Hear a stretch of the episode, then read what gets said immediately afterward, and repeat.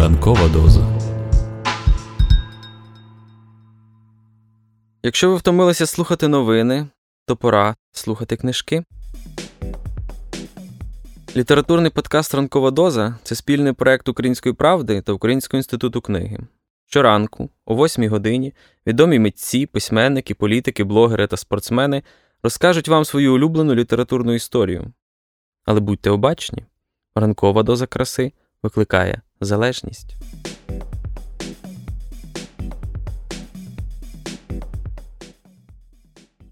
Привіт, друзі! Це Роман Романюк, автор ранкової дози. Сьогодні понеділок, а значить, ми з вами будемо пізнавати світ класичної української літератури. І я сподіваюся, що в кінці нашого подкаста ви будете любити українську класику не менше, ніж її люблю я.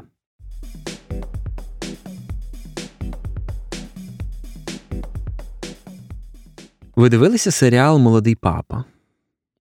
Або, можливо, ви фанат карткового будинку? Чи, можливо, ви передивилися всі сезони Доктора Хауса?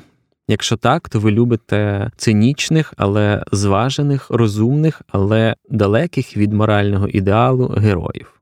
В українській літературі теж є такий. Його описав один із найкращих українських письменників всіх часів Володимир Винниченко у своєму романі Записки Керпатого Мефістофеля. От його ми сьогодні і послухаємо.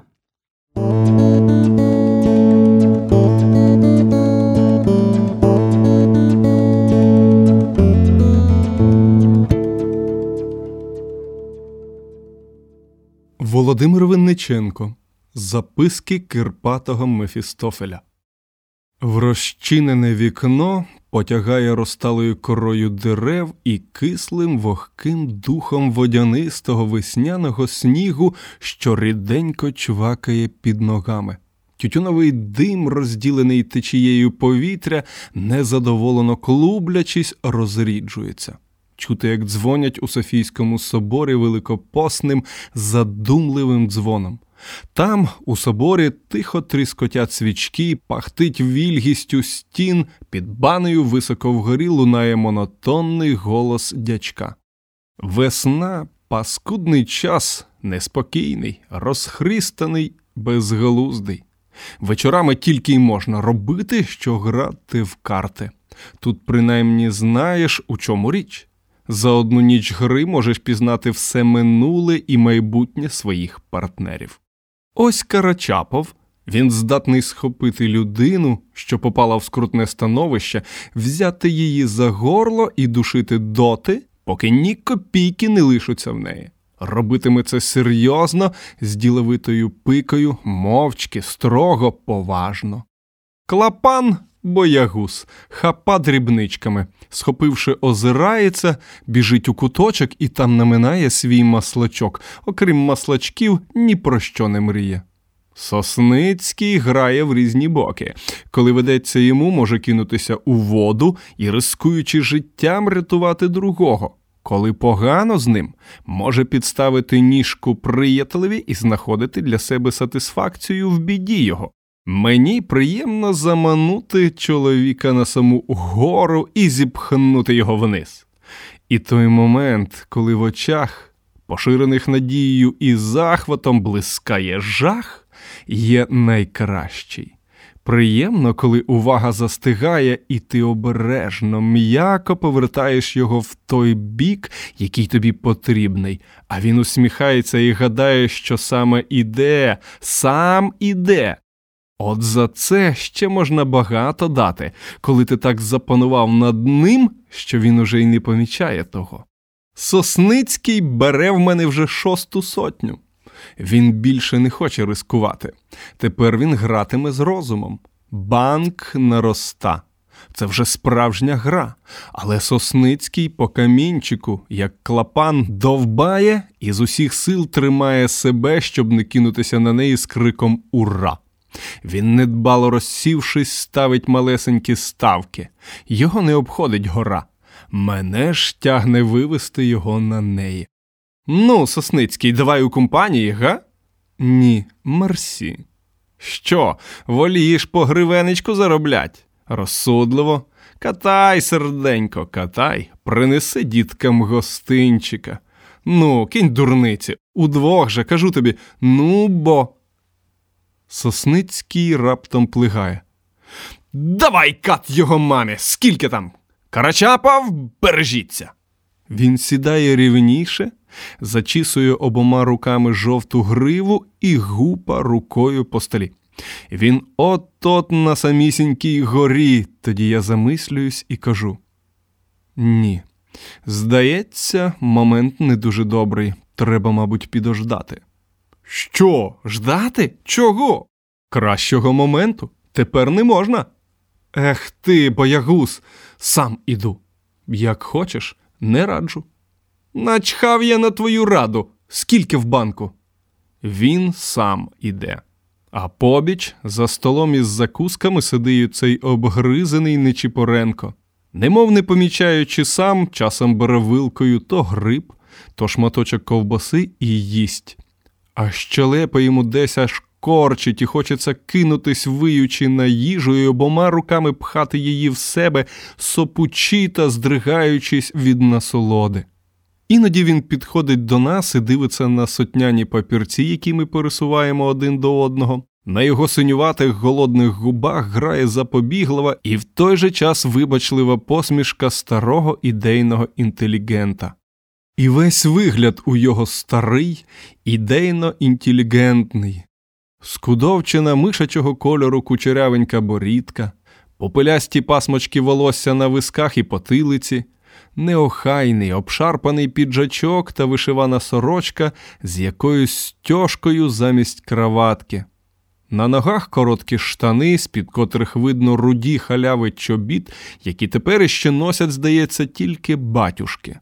Серед нас, серед наших ретельно поголених облич, бездоганних комірців, строго вигладжених бриж на штанях, лякованих черевиків, він робить враження не те псоломника, не то приказчика з економії. І здається, що він сидить тут для того, щоб дочекатись, коли пан увільниться і дасть йому інструкції. Тоді він візьме свій клуночок, що лежить десь у кухні, сукувату палицю, і пішечки почимчикує на вокзал, жаліючи п'ятака на трамвай. А колись же він царював на мітингах, і ця скудовчена борідка, ці пасмочки на потилиці викликали повагу. Неохайність і вбогість одежі були потрібні, необхідні. Колись робітники на пам'ять учили прокламації, написані цією рукою, що тепер так несміло, і злодійкувато посилає в рот на виделці смачні гриби. Він чекає на мене. Я сказав, що можу добути йому роботу. В його дома жіночка та двійко маленьких, як він із грайливою усмішечкою довів до моєї відомості і, мабуть, обливаючись соромом за цю усмішку. Вже два тижні, як вони прибули з заслання, а він ніде не може знайти роботи. Так, так, я запропоную йому роботу. Коли Сосницький зривається з гори і потім понуро сидить, мені стає нудно. Ми граємо цілу добу, це може остогидяти. Я закидаю руку назад, беру зі столика телефонну трубку і викликаю Соню, не перестаючи грати. На Сосницького я не дивлюсь, але бачу, як його рухи стають важкими та занадто рівними. Так буває з людиною, яка пильно слухає і в той же час щось робить. Соня здорова. Так, це я не швидко. А втім, не знаю. Твій чоловік програє, а я виграю. Йому в кохання ведеться, а мені ні. Але це давно вже відомо. Сосницький, твоя жінка питає, коли ти прийдеш додому. Сподіваюсь, сьогодні. Сподівається, сьогодні, а я прийду зараз. Даси мені чаю. Чудесно. Ну, поки що бувай. Кладу трубку і заявляю. Панове, ставлю всю виграну плюс свою сотню. Чи виграю, чи програю, іду. Отже, моя ставка 800. Ви тримаєте, Карачапов? Карачапов жмурить око від диму цигарки і здає карти. Його обличчя киргійське, смугляве з полиском, неначе погано почищене ваксою, непорушне і серйозне. Це значить, що в йому гарчить жадність. Йому хочеться загребти мої гроші. Вузькі, пукаті, прикриті млявими повіками очі дивляться в стіл. Сосницький потягається і протяжно позіхає, занадто широко, як мені здається, розтягаючи свій масний великий рот. Він хоче показати, що все йде як слід. Добре. Я виграю. Бачиш, Дмитре, як треба грати. Ну, бувайте, мої панове. В передпокою, одягаючись, я дивлюсь у дзеркало. Поруч зо мною стоїть Нечіпоренко, і в дзеркалі мені видко, що я на цілу голову вищий од його. Він короткий, куций, з круглою головою. Я довгий, чорний, з довгастим лицем, гострою борідкою і густими бровима, похожими на дві лохматі гусені. Ніс у мене не кірпатий, а качиний, широкий і плескуватий на кінці з довгими ніздрями. За все це лице і постать мене називають Мефістофелем, а за ніс кирпатим Мефістофелем. Нечіпоренко натяг поганеньке, кремового кольору пальтечко, підіймає комір і чекає на мене, тримаючи в руці круглу шапку рудого собачого кольору. Коли я одягаю циліндра, що довгою строгою смугою відбиває світло електрики, я видаюся велетним поруч із Нечіпоренком. А вам не було занадто тепло в Сибіру в цьому пальті? Киваю я Нечіпоренкові на його легесеньке пальто, натягаючи рукавички. Нечіпоренко знов не те то вихиляється, не те то потягається і, сміючись, говорить Е, там у мене шубка була, а тут треба було трошки теє, як його заставити, значиться. Він любить називати деякі речі зменшеним ім'ям шубка, жіночка, діточки, грошенята. На вулиці запах весни чується дражливо гостро. Над бульваром повисла без вуха лиса голова місяця і розгублено посміхається. Тополі, як два ряди величезних війників, стоять непорушно. Крізь прозорі вершечки їх видно блакитно сріблясті хмаринки. Внизу під тополями бринять балалайки і хіхікають незримі парочки. Побіч тротуару дзюркотить вода, а на бруку ще лежить брудний потовчений сніг, подібний до шоколадної галви. Так так, от уже і весна, зітхає Нечіпоренко. Я почуваю, що він це говорить тільки для того, щоб почати розмову про роботу. Я переходжу на бульвар і сідаю на лавочку, нічого не кажучи Нечіпоренкові і не питаючи його, чи хоче він сидіти. «А тож, а тож, весна, кажу я, чудесна пора. А пам'ятаєте, як ми колись у таку пору революцію пущали? Так так. Ну так, значиться, роботу? Чудесно, можна, це можна, можна. Що ж ми з вами придумаємо? Тільки от що, голубчику, я вже з вас наперед візьму слово, що ви триматимете в секреті нашу розмову. Діло наше, знаєте, професіональне, адвокатське. Людина, ви, я знаю, конспіративна, але попередити треба. Місяць отсунувся до будинків і звідти дивиться мені в лице, пахне мокрими кущами та торішнім листям. Голова горить від безсонної ночі. Соня чекає на мене. Тепер ще нема восьмої, значить, Андрійко ще не спить. Я не розумію, а втім, даю, розуміється слово. От і добре, значить, даєте. Ну от. А роботу поки що ми вам примудруємо таку. Часова звична річ, так, щоб перебитись. Знання ніякого не треба, так би мовити, дипломатичного характеру. Треба, розумієте, поїхати в один город і вмовити одного чоловіка, що абсолютної істини на світі немає, і що світ є не що інше, як тільки наша уява. Простішими словами, дорогенький мій, треба, щоб цей чоловічок змалював на суді деякі речі так як ми їх уявляємо собі. А щоб це легше було зробити йому, ви поможете йому. Це все ж таки праця направляти свою уяву по іншому напрямі, а кожна праця оплачується. Агітатор із вас добрий, і вам це легко буде зробити. Як ви на це, га? Себто, е, як же це? Що саме? Ви праві що? Нема нічого більш зворушливого, як оця настовбурченість чесноти з самого початку свого падіння. Ні, ви це серйозно? Цілком серйозно, голубе, а що таке? Можете взяти на себе це доручення? Нечіпоренко раптом поривчасто підводиться і говорить поважним, колишнім своїм тоном, тим самим, яким колись давав мені прикази у справах організації. Слухайте, товаришу Антоне, мене в дійсності звуть Яковом. Коли це жарт, то я знаходжу, що він досить дурний. Коли ж серйозно, то. то. Він не знаходить слова, яке відповідало б його почуванням. Та що таке, Любчику, які жарти? Цілком серйозно. Ага, я ще забув сказати: гонорар вам я можу запропонувати 300 карбованців за вдатне виконання і 100 за невдатне. Видатки, звичайно, за мій кошт, їхати якомога швидше. Триста карбованців для чесноти при голодних очах і діточках це поважний удар їй. Нечіпоренко посміхається. О, Одначе цього я не сподівався. Чого, чого? А цього не сподівався навіть од вас. Ну, голубчику, я не маю часу. Ви подумайте і приходьте з відповіддю, тільки швидше. Бувайте.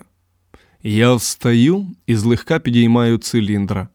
Здорово, з непорозумінням говорить Нечіпоренко. Він отсуває свою собачу шапку на потилицю і невідривно дивиться на мене. Я хитаю головою і йду вгору бульваром. На лавах по тім боці, що у затінку, кудовчаться темними кубками людські постаті. Я згадую, що сьогодні неділя.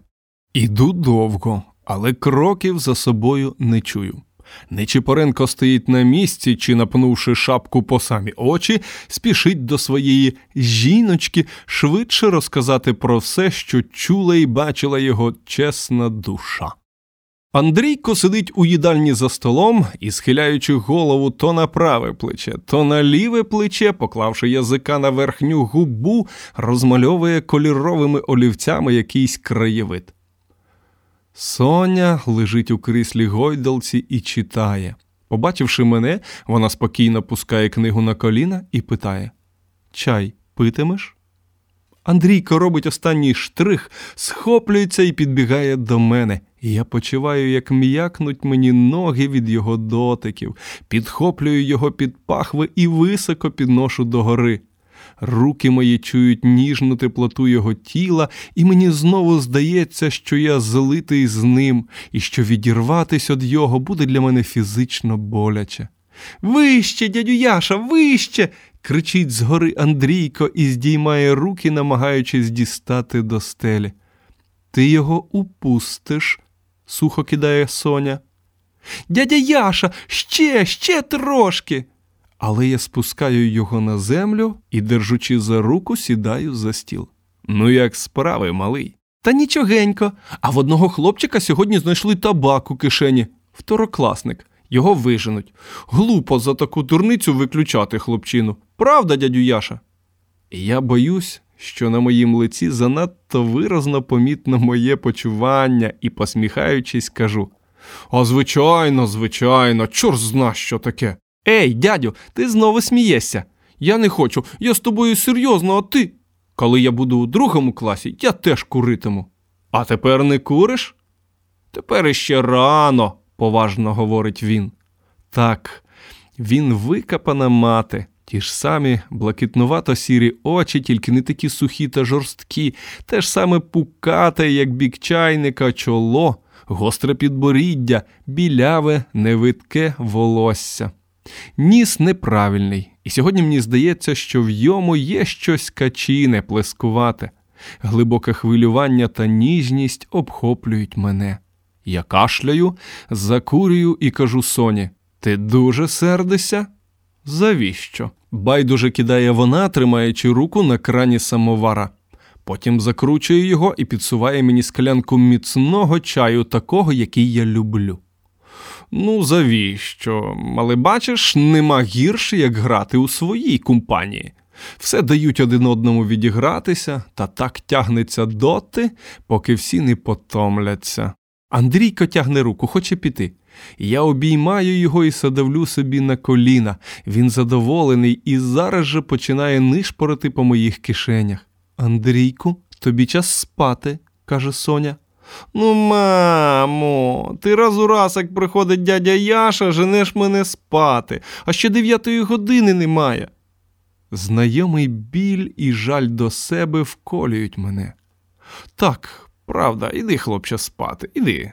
А отже є якась підла насолода в цьому болю. Соня, здається, розуміє мене, бо насмішкувато посміхається і підходить до нас. Ти повинен бути вже в ліжку в дев'ятій годині, поки вмиєшся, роздягнешся. Іди, скажи Фені, хай поможе тобі. Прощайся з Яковом Васильовичем та йди. Андрійко помалу злазить із моїх колін і, коли вже стоїть долі, простягає мені руку. Я усміхаюсь, потискаю її і пускаю. Андрійко цілує матір і виходить. Соня сідає проти мене, становить лікті на стіл і, з'єднавши кінці пальців, говорить: Мені, Якове, треба побалакати з тобою. Коли за дверима їдальні зникає маленька постать, я стаю самим собою, присиваю попільничку, закладаю ногу на ногу і откидаюсь на спинку стільця. Слухаю з охотою. Я прохала б серйозніше вислухати. Серйозніший од мене може бути хіба тільки ідейний вегетаріанець. Соня деякий час мовчить, не би зайнята своїми пальцями. Ніс у неї не Андрійків, правильний, суховатий з рожевими рухливими ніздрями. В Сосницького теж не Андрійків, м'ясистий, важкий. Ніздрі, неначе цвяшком проткнуті. Мені здається, найвірніше дзеркало душі людини не очі, як гадають, а ніс. Бувають носи добрі, злі, м'які тверді, важкі, легковажні, хитрі, простодушні. Соня зводить на мене Андрійкові блакитновато сірі очі і тихо каже: Не ходи до нас. Всередині штовхає мені щось боляче, але я, не перестаючи посміхатись, злегка дивуюся і кажу: досить несподівана гречність. Чому ж то так? Гречності покиньмо, тому що твоє, тому що ти погано впливаєш на всіх нас. Дмитро при тобі розпускається, нервується, Андрійко стає неслухняним, вередливим. Я також нелегко почуваю себе з тобою. Краще нам не бачитись. Я мовчу. Ніс у соні від хвилювання блідне, і губи стають іще тоншими, лице робиться сухим, колючим. Тепер видко, що їй 29 літ, а то й більше. Мені, власно, треба б устати і піти. Чудно, кажу я, струшуючи попіл із цигарки і роздрібнюючи кінцем цигарки сиреньку грудочку. Чудно, а я гадав собі, що впливаю на вас як найблаготворніше. Друг дому, у справжньому розумінні цього слова, без лапок. Ти, мабуть, не від того, щоб і в лапках побути другом. Злість її не зовсім зрозуміла. Соня поривчасто змахує руки зі столу і нервово чепурить волосся. На мене не дивиться, але я почуваю, що вона чекає відповіді на ці слова. Якось особливо чекає. Через що ж раптом така постанова? Цілий рік буваю, і нічого, і, і так несподівано. Строго похмурює свої милі широкі брови і, дивлячись у бік, вже майже спокійним, звичайним сухим тоном каже бо ця постанова давно вже назріла. Я хочу сказати тобі одверто ти людина глибоко неморальна, негарна і жорстока. Ти хитрий і вмієш ховати себе, але тебе все ж таки видно. В тебе немає нічого, не те, що святого, а, а а, навіть дорогого, цінного в життю. Я не знаю, навіщо ти живеш. Побувши з тобою, почуваєш себе порожнім і зайвим, стає нудно жити. Немов із книжки вичитує. Видно, давно наготувала всі ці фрази і не раз повторювала їх про себе. Я важно слухаю. Ти з усього смієшся і удаєш себе розчарованого, але робиш це для того, щоб замазати свою бездушність і моральну порожність. І через це ти й жорстокий, і багато іншого, ще гіршого. Я не хочу торкатися твого особистого життя. Це твоє діло, живи як хочеш. Але коли ти своєю особою входиш у наше життя, я маю право охоронити себе. До твоєї появи серед нас Дмитро був порядною людиною. Він не був тим, що 8-9 літ тому, але не був і тим, чим він є тепер. Це ти навчив його сміятися з того, чому він раніше поклонявся.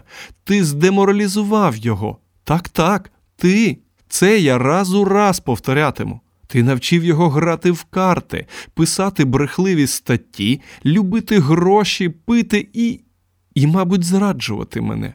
Я певна, що ти не раз тягав його з собою до продажних жінок, і спеціально для того, щоб тріумфувати, щоб тішитись і сміятися з нас, з нашого сімейного очага. Мене властиво не дуже дивує цей потік обвинувачень і лайки. Він повинен був, зрештою, колись прорватися. Дивно тільки, що це, здавалось, без помітної причини сталося.